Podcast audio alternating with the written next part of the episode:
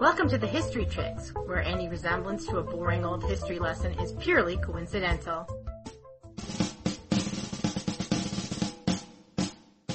Hello, it's Beckett here with a tiny seasonal minicast, especially for the upcoming 4th of July holiday.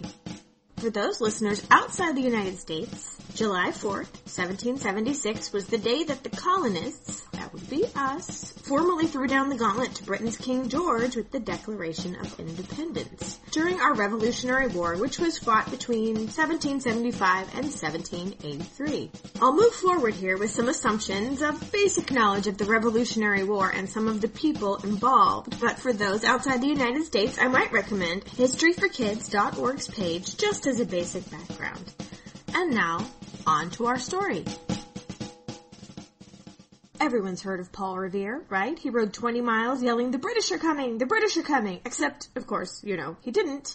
No fool rides through town screaming his head off when the point is stealth. But he did wake people to let them know, quote, the regulars are marching. And he made it into a schoolhouse rock song. Come on, children of the 70s and 80s, sing it with me. Now the ride of Paul Revere set the nation on its ear, and the shot at Lexington heard round the world. Nice and nostalgic. But let me tell you about another ride. This one was two years later in April of 1777. It was a dark and stormy night. Well, it was dark anyway, and Colonel Henry Ludington's household, including his twelve children, were fast asleep. Colonel Ludington was the commander of a militia regiment, the Dutchess County 7th of New York, and was the hub of a spy or communications network, depending on which side you're on. So we're all snoozing, and this dude comes blazing out of the night, crashes into the courtyard and bangs on the door. The British had landed. They were getting ready to lay waste to Danbury, Connecticut. The colonel's hair basically stood on end where our weapons store is. And then the messenger collapsed. He'd ridden hell for leather, as they say, and he was done. Now, the colonel had a real problem. He'd given his men leave to go home for spring planting, and now they were scattered miles in every direction. He was in a pickle. He had to be there when his men came rolling in, riding in. He needed to get his strategy in place, his supplies pulled together, and he's not tweeting, my house, ASAP, in 1777. The family had heard the commotion, of course, and the colonel looked over at his children. What was he going to do? His eyes rested on his eldest daughter, Sybil, who had just turned sixteen. Can you, Sybil? She knew what, and it was a lot to ask. War was in the air, opponents were out and about, people were on edge. Danbury and the British were only 25 miles away.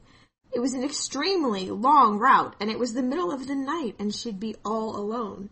Not only do you have to know where to go, you have to know what houses to avoid. There are still loyalists around, colonists on the British side. Heck, the colonel was still a loyalist four years ago.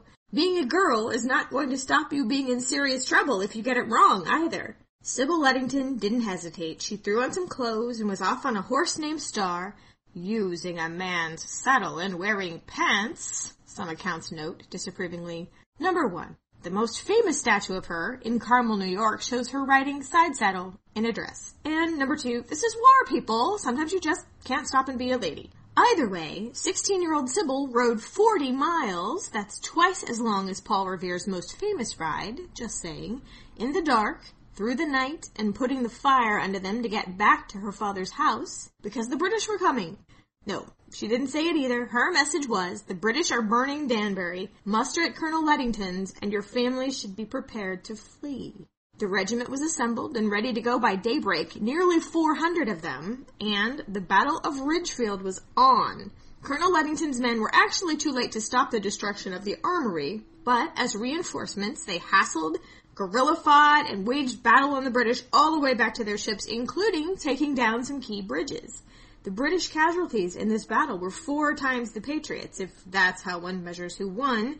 Now, technically, this was a, quote, tactical British victory. They had destroyed the weapons and ruined a town, but historians give the strategic victory to the Americans. It was one of those turning point battles, those rallying points where the Americans showed their solidarity to each other. It was a pivotal battle, and it paved the way to other victories. After the battle, General George Washington himself made a special trip to the farm to thank her for her bravery.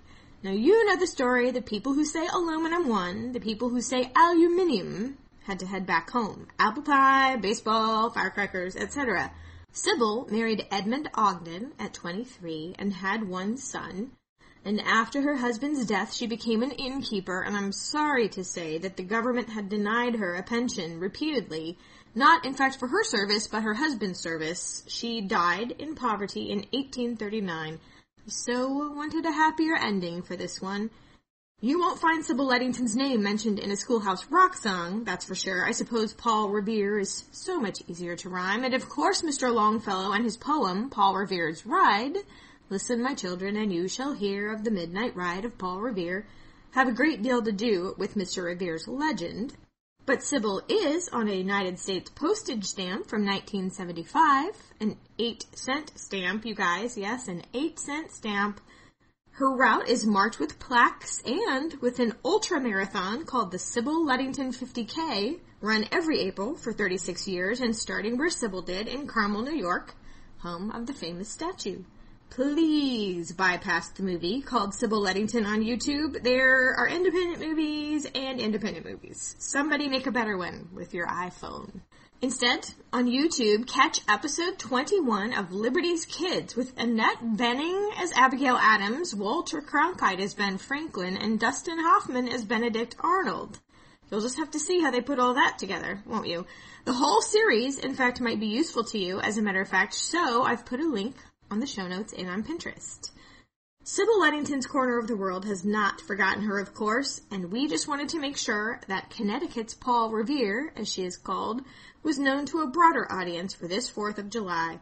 Happy Independence Day wherever you are, and thanks so much for listening. Bye! Explore the website at thehistorychicks.com. Follow us on Facebook or Twitter where we are The History Chicks with an X. Check us out on Pinterest. We have a board for nearly every subject. Our music is courtesy of Music Alley. Visit them at musicalley.com.